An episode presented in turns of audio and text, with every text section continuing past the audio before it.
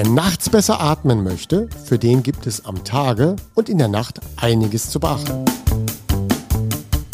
Machen nachts diese Mundpflaster einen Sinn?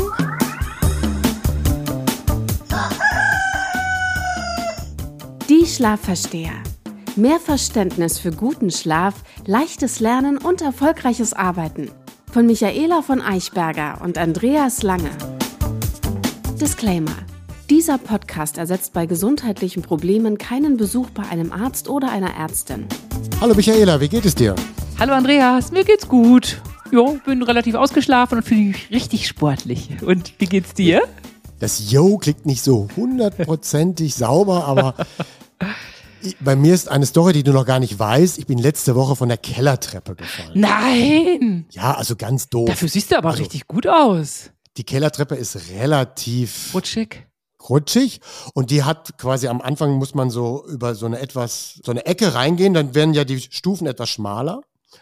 Und genau an der Stelle, ich hatte dann ganz viele Dosenfutter, ja, also auf den Armen, so mehrere Pakete, Nein. bin leicht weggerutscht und dann habe ich alle Dosen hochgeschossen. Oh Gott. Die flogen dann alle durch die Gegend. Slapstick. Und ich habe mich dann wirklich unten auf der Treppe wiedergefunden, bin zwei, dreimal aufgeschlagen. Nein, aber nicht Kopf über Ähm, runtergefallen, du bist auf deinen Hintern runterge... Ja, auf dem Hintern, bin Gott. immer auf, auf dem Hintern, Hintern, Hintern. Ja. Und ja, und dann dachte ich, okay, so kurz vor dem Skiurlaub keine Riesenflecken haben wollen, Ja, habe ich mir dann Kühltapes sofort an den Po getan. ja, sehr gut. Und es sind auch gar keine blauen Flecken entstanden. Ja, mal sofort kühlen, das ist nicht das A und Ja, O, sofort kühlen. Ich habe ja dann noch weitere Geräte, weißt du ja, die man dann eben Ja. für solche Sportunfälle dann auch einsetzen kann. Aber das, was ich dann falsch gemacht hatte, ich hatte so stark gekühlt Oh, das und Erfrierung. habe auch, kein, und hab auch keinen Schutz gemacht, dass ich tatsächlich leichte oh Erfrierungen dann nein, das ist hab. wie ich immer das... Das heißt also, die, die eigentlichen Prellungen waren nach zwei Tagen weg, aber die Erfrierung... aber die Erfrierung, darunter leide ich. ja, da wird er sagen, dass immer alle unbedingt... Ja, weiß ich auch. Ich mache immer, immer so ein dünnes Tuch Ja. dazwischen normalerweise. Ja, ja, ja. Und, und, aber in dem Moment, weil es mir selbst passiert ist und ich mich selbst therapiert habe, Ja. war ich gar nicht so hundertprozentig Herr der Sinne, weil ich hätte nämlich eins machen können. Ich wäre einfach in das Kühlbecken gegangen. Ja. Wäre viel besser gewesen als die Kühlpacks. Ach, aber Ja. in dem Moment vergessen. Nein. Aber ist eure, eure Treppe aus Stein oder aus Holz? Die Nee, Keller. das ist aus Holz. Ah, Gott sei Dank. Ne? So eine Steintreppe und die man womöglich noch im Purzelbaum geradeaus vorwärts runterfliegt. Du Brustmalzer, dann säßen wir jetzt hier nicht zusammen. Aber ich habe jetzt eine Maßnahme eingeleitet. Ich habe mir neue Hausschuhe gekauft. Die alten waren kaputt. Man kennt die ja mit Kork unten drunter. Ne? Ich will den Namen jetzt nicht sagen. Du trägst Hausschuhe? Ich bin ja totaler Barfußmensch. Ja, Haussandalen. Ja, Haussandalen, weil wir ja eben, weil wir ja wirklich ganz viele Holztreppen haben. Ähm, von oben nach unten. Und wenn man, wenn ich die so runterflitze, das passiert den Kindern auch, legen wir uns alle ab und zu mal hin, weil man rennt mit Socken über Holztreppen. ja.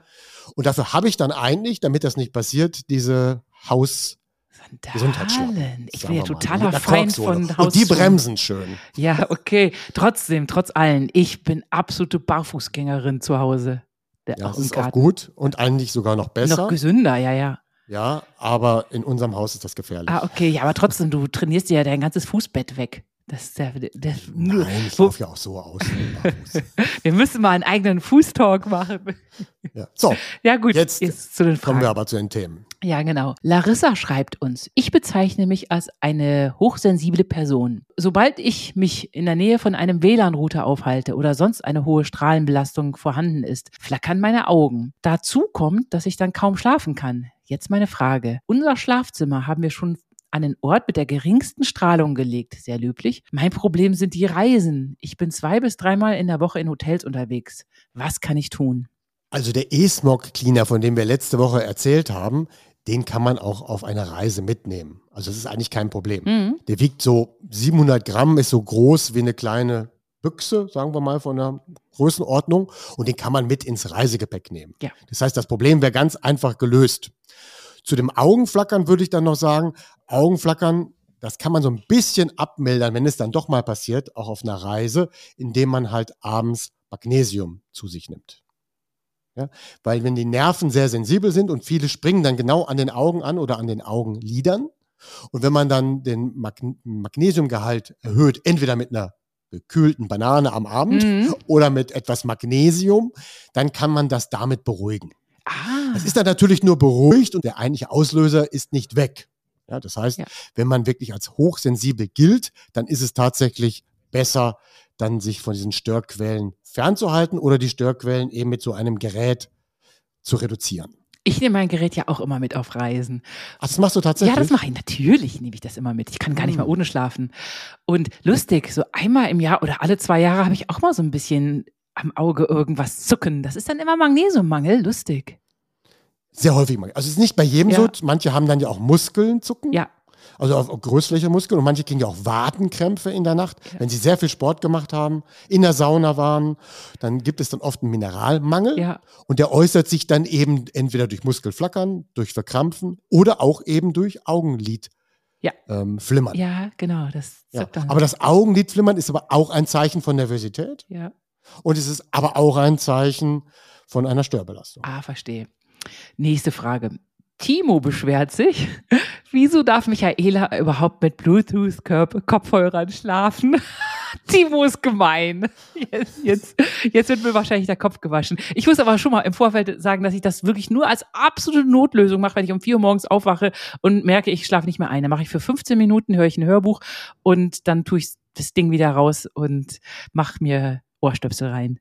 Jetzt du. Okay, in dem Moment sei verziehen. Ja, okay. Ja, also ich hatte mich das letzte Mal das auch gefragt. Wir sind da gar nicht so tief drauf eingegangen. Ich war stand selbst unter Schock, dass sie das macht. Ja, das heißt also, Unter Schock. jemand, der mit mir zusammenarbeitet und dann Bluetooth-Hörer im Bett trägt. Und ich hatte eigentlich mir in der letzten Folge ja gedacht, du machst ja immer gerne auch Folgendes, dass du ja irgendwann auch übergehst, Ohrenstöpsel zu tragen in der Nacht. Ja, genau. Und dann habe ich mir eigentlich angenommen, du hörst dann vielleicht 20 Minuten etwas im Bett, legst die raus und steckst danach die Stöpsel rein. Ja, genau. Das, das war so, davon bin ich ausgegangen. Und gleichzeitig darfst du dir das ja ein bisschen erlauben, weil du ja letztendlich ein Gerät hast, was diese Belastung etwas reduziert. Ja, genau. Aber eigentlich soll man das deswegen nicht machen. Also das heißt, man soll nicht so ein Gerät erwerben und dann gleichzeitig das wieder ausnutzen. ja, weil alles, was man ja schon weglässt, muss man ja nicht entstören. Und ich glaube, das Endergebnis ist immer noch besser, wenn man erst gar nicht die Belastung gibt. Nutzt die Dinger gerne am Tag, kein Problem, mache ich ja auch. Aber in der Nacht gehören solche Geräte dann eigentlich nicht ins Ohr. Ja, dann lieber die analogen Kopfhörer. Genau, analoge Kopfhörer, kabelgebunden Mhm. und das Handy bitte im Flugmodus und ladet euch vorher das Hörbuch dann runter. Ja, ja, genau. Das Thema der Woche. Das richtige Atmen. Ein Thema, wo wir lange drauf hingearbeitet haben. Ja, und ich liebe es. Atmen, Ja. so praktisch. Ja. Also hier gibt es dann ja wieder ganz viele angrenzende Themen, die ich jetzt einmal kurz nur erwähne, weil wir da ja nicht so drauf eingehen können. Wir erwähnen sie wahrscheinlich mit, aber es ist dann ja immer eher ein Thema für eine eigene Folge. Zum Beispiel, wenn wir über das richtige Atmen sprechen, hat das ja auch immer etwas mit Allergien zu tun. Mhm, ja. Ja, dazu hatten wir ja auch schon mal Folgen gemacht. Es hat auch immer etwas mit Schnarchen zu tun. Das richtige Atmen, aber das Thema Schnarchen ist eine eigene Problemwelt, die man separat lösen muss. Es hat auch etwas mit Herz-Kreislauf zu tun. Mit dem gesunden Herz-Kreislauf-System. Und wir atmen natürlich besser, direkt schon vorweg gesagt, wenn wir ausreichend Sport betreiben. Ah, wenn das Ja, Herz also- auch gut funktioniert, ja. Ja, natürlich, Ja. ja klar. Das gleiche gilt auch für die Lunge. Ja. Ja, wir wollen machen heute keine Lungenfolge daraus, auch keine Herz-Kreislauf-Folge, aber das hängt ja damit zusammen. Total, ja, ja. Und wir hatten ja schon zum Herz, Thema Herz-Kreislauf zumindest schon mal die Folge gemacht mit dem richtigen Laufen. Das war ja so ein bisschen das Konditionsthema. Und dann hat es aber auch etwas, das richtige Atmen, mit Angst und Psyche zu tun. Oh, mit Angst. Ja, genau. Unter Angst atmen wir ja anders oder falsch. Stimmt. Ja? Und da hilft dann ja immer wieder, das sprechen wir gleich auch nochmal an, eine gute Meditation und auch gutes Mentaltraining. Kann da auch hilfreich sein. Das heißt also, das sind alles so angrenzende Themen, die wir mit anreißen. Und wir versuchen dann uns eben heute auf Atmen und das Thema Sauerstoff zu konzentrieren. Meine erste Frage heute an Michaela ist, wie lange können wir denn ohne Essen auskommen? Ach, lange. Also ohne Essen. Also wenn man jetzt, du? es gibt ja Leute, die ja da fasten ohne Ende. Eine berühmte Autorin in Deutschland hat schon mal drei Monate auf Essen verzichtet und hat nur flüssige Nahrung zu sich genommen und so. Ja, hier mal ganz ohne flüssige Nahrung und ohne Trocknen. Das heißt, also, man kann ungefähr bei 60 Tage. Ganz, ganz ohne Nährstoffzufuhr. Ich wollte damit nur sagen, ohne Essen können wir es sehr lange aushalten. Ja. Wie lange können wir denn ohne Trinken aushalten? Drei. Ohne nur drei. Genau. Es gibt nur, im Prinzip nach 24 Stunden gibt es schon die ersten Anzeichen von Dehydrierung. Ja. Und bei drei Tagen ist dann Schluss. Ja. So. Und das war eigentlich die Überleitung, dass man sich das bewusst macht. Wie lange kann ich denn ohne Sauerstoff auskommen? Ja, nicht lang. Ja, das ist, äh, ja, das Sauerstoff ist wahrscheinlich so nach, nach, also wenn man, es gibt ja zum, zum Beispiel die, die Ansage jetzt auch, wenn einer in Ohnmacht fällt auf der Straße, soll man erst eine Herzmassage machen, weil lieber das Herz schlagen lassen. Sauerstoff nicht unbedingt sofort, aber auf jeden Fall nach drei Minuten sind schon die ersten Schäden im Gehirn, oder? Ja, ja, das stimmt. Also es gibt da so Phasen. Das eine ist, wenn ich so 10 bis 20 Sekunden ohne Sauerstoff, dann stellen die Nervenzellen sich schon in den Sparmodus. Aha. Das passiert schon eben nach so kurzer Zeit. Ja. Das ist nicht unbedingt, wenn ich die Luft anhalte. Ja. Dann ist das nicht so, dann wird, wird, wird es ja noch weiter versorgt. Ja, genau. Aber wenn wirklich 10 bis 20 Sekunden kein frischer Sauerstoff zur Verfügung steht, ja. dann schalten die schon auf den Sparmodus um. Nach 30 bis 60 Sekunden setzt dann schon die Schnappatmung ein. Ja. Ja. Und bei, wie du gerade gesagt hattest, nach drei bis fünf Minuten beginnen dann schon die ersten Nervenzellen abzusterben. Genau, ja. Ja. Und nach fünf Minuten gibt es irreparable Schäden im Gehirn. Ja. Ja. ja. Also es geht sehr schnell. Das, was verrückt dabei ist, wir reden dann ja viel über Trinken und Essen. Mhm. Ja? Und geben uns da riesen Mühe alles macht man da. Aber das Thema Atmen vergessen wir natürlich komplett. Ne? Weil es so selbstverständlich dazugehört. Ja. Weil es so selbstverständlich ist. Aber nach so kurzer Zeit fallen wir schon aus und sind tot. Ja. Und, und wir könnten ja wochenlang erstmal Käse essen, also Käse nicht als Käse, sondern ja. schlecht essen. Und es passiert ja nichts. Wir kriegen dann ja sehr langfristig nur die Quittung. Ja. Aber damit beschäftigen wir uns gerne. Ne? Ja. Das ist schon verrückt. Und weniger Luft. Ich habe ja gerade gesagt, Schnappatmung, deswegen kommt ja auch diese Panik. Ist ja gekoppelt. Ja. Also, wenn ich weniger Luft bekomme, gerate ich ja in Panik. Mhm. Wenn ich aber vor etwas Panik oder Angst habe, habe ich aber auch gleichzeitig wieder weniger Luft. Mhm. Ja, weil es ist gekoppelt. Ja, Angst macht weniger Luft, weniger Luft macht Angst. Ja. So, und deswegen ist ja eine Methode aus Angst rauszukommen, halt diese bewusste das bewusste Ein- und Ausatmen in aller Ruhe. Ja. Das fährt ja den ganzen Körper wieder runter. Ja. Und dann werden wir auch diese Angst schneller los. Also wenn man für irgendwas Angst hat, tief einatmen, tief ausatmen. Ja, genau. Damit, damit durchbricht man diese Abhängigkeit. Das ist ja eine Kopplung. Ne? Ich habe hier im Umfeld eine Person, die ständig Panikattacken bekommt. Und wenn ich anwesend bin und sie dazu überrede, diese Yoga-Atmung zu machen, die du wahrscheinlich auch gleich noch erklärst, dann ist sie plötzlich total gechillt und behauptet, da wäre ja nie was gewesen, was ich soll sie in Ruhe lassen. Wenn ich nicht anwesend bin, dann steigert die sie so richtig in die Panik hinein. Genau an dieser Stelle, wenn man dann diese Panik hat, gibt es ja verschiedene Atmentechniken. Ja. Äh, ohne, wir hatten ja auch schon immer mal erwähnt, aber entscheidend ist nur, dass man eben diesen Bezug weiß, dass das miteinander zusammenhängt. Ja, ja, ja. Wenn wir das gewusst hätten. Was ist denn das Ziel guter Atmung? Möglichst viel Sauerstoff in den Körper zu bekommen. Das ist so das genau. Hauptziel. Genau, den Sauerstoffanteil im Blut zu erhöhen. Das ist das Ziel guter Atmung. Ja. ja. Wenn wir bewusst atmen, wie wir es gerade angesprochen haben, damit können wir dann erreichen, dass wir wieder ruhig werden. Mhm. Das ist natürlich ein guter Side-Effekt. Und in dem Moment, wenn wir wieder ruhig werden, dann funktioniert auch wieder die Sauerstoffzufuhr. Ja. ja? Also mehr Sauerstoffdurchfluss bedeutet aber auch mehr Adenosin zu produzieren. Ja. Und wofür war das berühmte Adenosin? Damit der Schlafwille im Körper entsteht. Der, der Schlafdruck. Schlafdruck, ja. Nicht der Schlafwille, also der Schlafdruck. Adenosin ist ja ein Abfallprodukt der ATP-Produktion oder wenn wir uns bewegen, wenn wir Sport machen, ja. also wenn Muskeln aktiv waren, gibt es ein Abfallprodukt und das ist eben dieses Adenosin und das wird gezählt über den ganzen Tag. Umso mehr ich davon zusammengetragen habe, umso größer ist abends der Schlafdruck, ja. die Schlafbedürftigkeit. Mhm. Und die fällt höher aus, wenn ich insgesamt besser mit Sauerstoff versorgt war. Mhm. Ja, weil wenn ich nicht genug Sauerstoff zur Verfügung habe, habe ich auch eine schlechtere ATP-Produktion Mhm. und produziere auch weniger Adenosin. Ja. Und was können wir damit dann dafür tun? Sport. Ja, Sport treiben, raus in den Wald, Spaziergänge im Freien, an frischer Luft.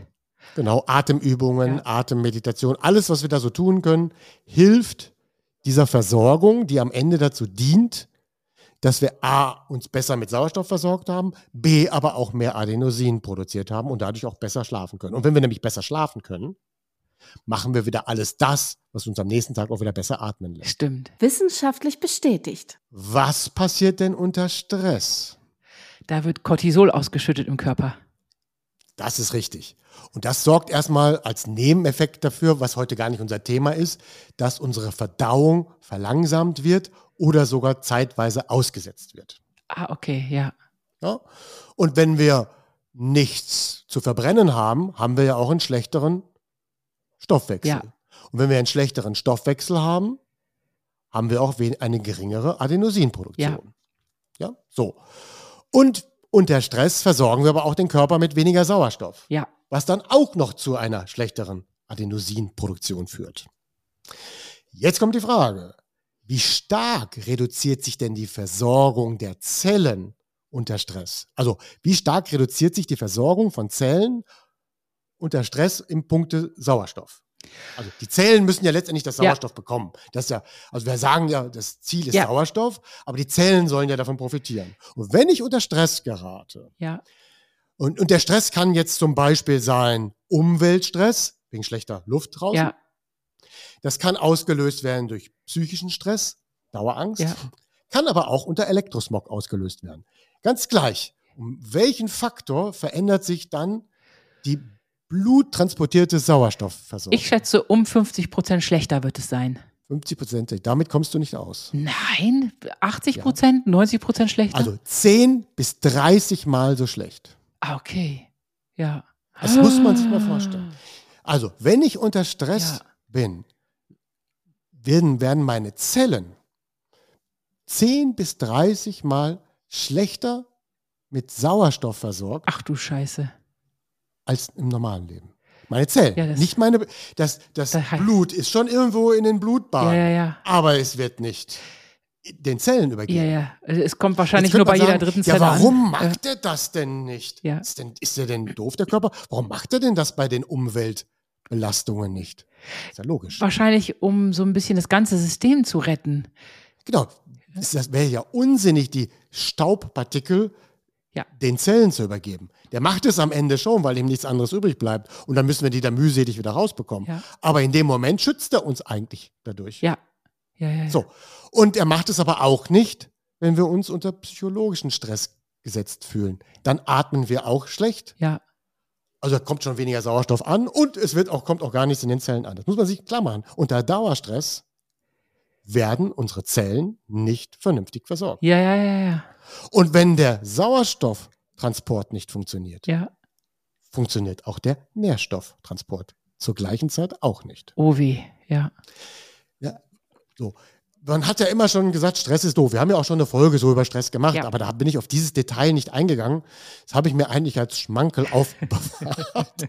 Wie nett. wenn man dir. über das Thema Atmung redet. Weil, weil in, wenn man über das Thema spricht, deswegen ist ja dann eine gute Atmung gegen Stress so erfolgreich auch. Ja. Also als Gegenpol. Also alle Stressoren sorgen dafür, dass wir einen schlechteren Stoffwechsel haben. Und schlechterer Stoffwechsel heißt, dass Sauerstoff schlechter in die Zellen kommt und dass Nährstoffe schlechter reinkommen. Es sorgt auch dafür, dass wir schlechter schlafen. Ja. Und es sorgt auch dafür, dass der Abtransport von Stoffwechselprozessen auch schlechter läuft. Und es sorgt auch dafür, dass wir weniger Kalorien verbrauchen, abends weniger Adenosin haben. Und es wird langfristig dafür sorgen, dass viele kleine Krankheiten kommen werden. Ja, krass.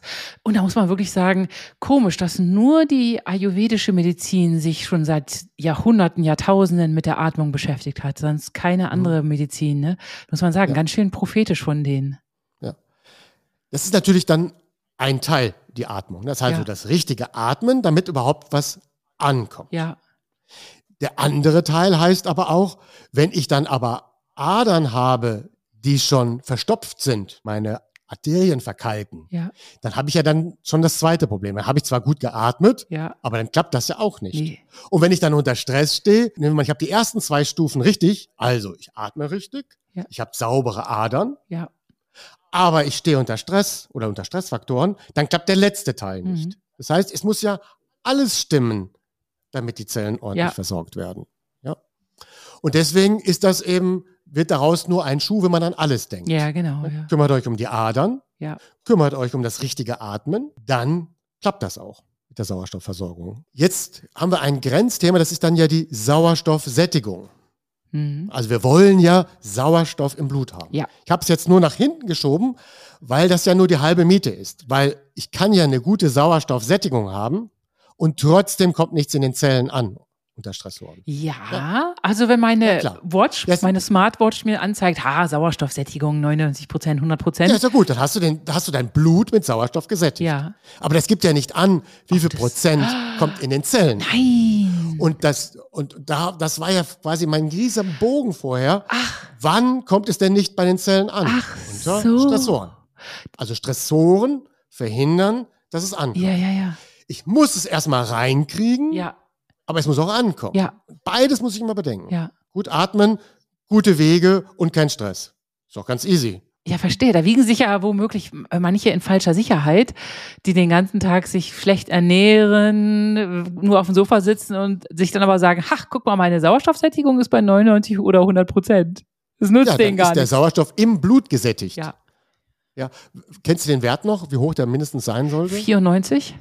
Ja, genau. 93, 94. Dann sagt man immer, wenn der unter 93, 94 gibt, ist das ja häufig ein Zeichen, dass man vielleicht in eine Lungenproblematik reinrutscht. Das war ja unter Corona damals dieser Schwellwert. Da hat man ja immer gesagt, das war ein Indiz, dass man eventuell an Corona erkrankt ist, wenn die Sauerstoffsättigung unter 93 Prozent geht. Ja. Und seitdem ist es ja auch erst populär, das zu beobachten. Entweder mit kleinen Fingerclips, mit so isolierten Geräten zu Hause, Ja, oder man hat moderne Smartwatches, die das ja auch können ja, genau, ja. dann weiß ich wenigstens, also wenn ich gut atme, das kann man ja auch mal testen mit der Uhr, wenn ich richtig gute Atemübungen mache, dann sehe ich, wie dann vielleicht aus 95, 96 irgendwann 99 Prozent wird. Oder sogar 100. Ja, Dann habe ich eins erledigt. Wenn ich dann noch saubere Adern habe, habe ich die Nummer zwei erledigt. Und dann muss ich es nur noch in die Zellen bekommen. verstehe. Einmal für Sie zusammengefasst. Wenn wir jetzt schon die Sauerstoffsättigung hatten und wir aber eigentlich bei dem Atmen angefangen haben, müssen wir noch darüber sprechen, wie oft atmet man denn eigentlich so? Oh Gott, das weiß ich gar nicht. Fragen wir mal, ich nehme jetzt mal eher die Atemzüge in der Nacht, weil das ja jetzt für uns vielleicht interessanter ist, aber obwohl die vom Tag und Nacht kaum abweichen. Ne? Ist so. Mhm. Also, wie häufig atmet ein Neugeborenes denn pro Minute? Das sind nur Schätzfragen. Oh schätzen. Gott, pro Minute, ich sag mm, bestimmt Minimum 50 Mal. Gar nicht schlecht. 40 bis 45 Mal. Hm, ach, doch so wenig. Ja. So, dann die Säuglinge in dem nächsten Lebensjahr. Wahrscheinlich auch so um den Dreh. Nicht viel, nicht viel weniger, aber auch nicht viel ja, mehr, immer noch oder? 35 bis 40 Mal. Ah, okay. Die verlangsamt So, sich die jetzt, Atmung. Okay. Genau, die, die Atmung verlangsamt sich. Weil ich habe ja auch ein größeres Lungenvolumen. Ja, ja, stimmt. Kleinkinder, Dann sage ich 25 Mal. 20 bis 30, sehr gut. Okay. Und jetzt kommen wir zu Kindern, 20 Mal. 16 bis 25. so, und jetzt kommen wir endlich zu uns Zu Erwachsenen. Erwachsenen, wo man sagt, ab dem Alter 30 ist es konstant. Ja, dann sage ich zwischen 15 und 20 Mal. Ja, ungefähr so, man sagt zwischen 10 und 20. Zwischen 10 und 20. Es gibt auch Angaben zwischen 12 und 18, aber es ist irgendwo zwischen 10 und 20. Ja. So. Man muss aber auch immer wissen, dass die Atemfrequenz, über die wir jetzt gerade gesprochen haben, wie häufig atme ich in der Minute, das kann ich aber auch ganz einfach messen, indem ich einfach mal auf die Uhr schaue, eine Minute lang. Und dann zähle ich, wie oft ich atme. Aber in dem Moment, wo man anfängt, bewusst zu zählen, wird man plötzlich hektisch, weil man denkt, es ist eine Messung. Ja, ja, ja. Und die meisten Uhren können das ja schon. Ja, genau. Ne, die Atemfrequenz messen. Vor allen Dingen, die messen sie ja dann auch in der Nacht. Hm. So. Man muss aber immer wissen, dass die Atemfrequenz und die Pulsfrequenz natürlich immer zusammenhängt. Hm. Geht der Puls nach oben, atme ich ja auch häufiger. Ja. Und der Puls geht ja nach oben, wenn ich mich anstrenge. Ja. Dann, weil ich dann ja auch mehr atmen muss, weil ich ja dann auch mehr Sauerstoff brauche. Also es ist ja so ein Kreis. So. Das reguliert sich dann aber immer selbst. Jetzt die nächste Frage. In welcher Schlafphase ist denn wohl das mit dem Atmen höher frequentiger als in anderen Phasen? In der REM-Phase garantiert. Genau. Warum wohl? Ja, weil es ja viel aufregender ist. Da ist Weil wir das Aufregendes erleben Ja. können. Ja, genau. So. Und in welcher Phase ist es wohl am niedrigsten? Tiefschlaf, da ist ja quasi alles gelähmt. Genau. Und das ist dann so ein kleiner Proof, wenn man mit einer Smartwatch arbeitet. Tiefschlaf, den, der verlangt eigentlich, dass die Atemfrequenz nicht höher als 8 bis 15 ist. Ah, okay. Also wenn mir eine Uhr anzeigt, Ja. ich habe eine Tiefschlafphase und, und atme aber dabei 20 Mal, Ja, dann, dann bin ich entweder krank oder erkältet oder habe eine Allergie in dieser Zeit. ja, Ja? Äh, oder es stimmt nicht. ja. Das ist alles nur das kein ist ja auch das gleiche wie mit der Pulsfrequenz. Mhm. Die Pulsfrequenz, die geht ja dann auch einher. In dem Moment, wo ich 8 bis 15 Mal in der Tiefschlafphase atme, sollte auch die Pulsfrequenz zwischen 45 und 55 liegen. Mhm. Und wenn ich dann, wenn man das auf der Uhr dann anschaut und da steht 60, war der niedrigste Puls in der Nacht, Ja. Ist das ein, ein, ein Indiz, dass vielleicht das mit dem Tiefschlaf doch nicht so doll war. Ja, Egal, was die Uhr da anzeigt. ja. Ja, das ist so ein kleiner Check.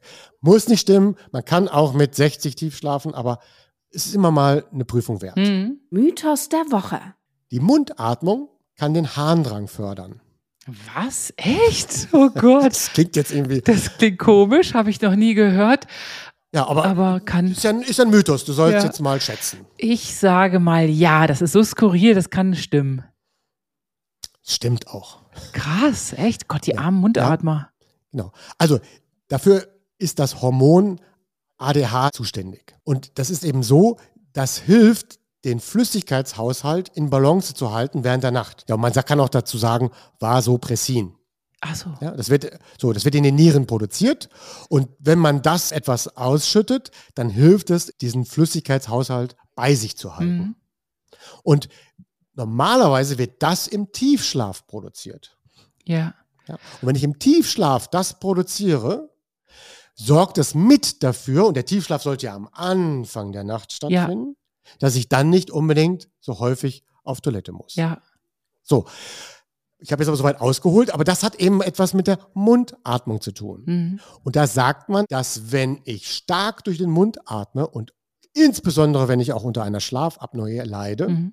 oder starker Schnarcher bin und all das, dann hemmt das genau diesen Prozess. Erstens habe ich dann schlechteren Tiefschlaf und zweitens sorgt es insgesamt dafür, dass ich etwas weniger ADHH produziere und das führt dann dazu, dass ich dann vielleicht häufiger auf Toilette muss. Mhm. Man kann nicht immer den 1 zu 1 Rückschluss machen. Das ist ganz, ganz wichtig. Ne? Das heißt, nur weil ich auf Toilette muss, heißt das nicht, dass es fehlender Tiefschlaf ist Mhm. und heißt auch nicht zwangsläufig, dass ich schlecht atme. Mhm. Es gibt viele Gründe, dass ich nachts pipi muss. Ja, verstehe, ja. Ja? Und einen hatten wir ja schon mal besprochen, das ist das schlechte Trinken oder das schlechte Wassermanagement während des Tages. Ja, ja, genau. Den hatten wir schon mal angesprochen.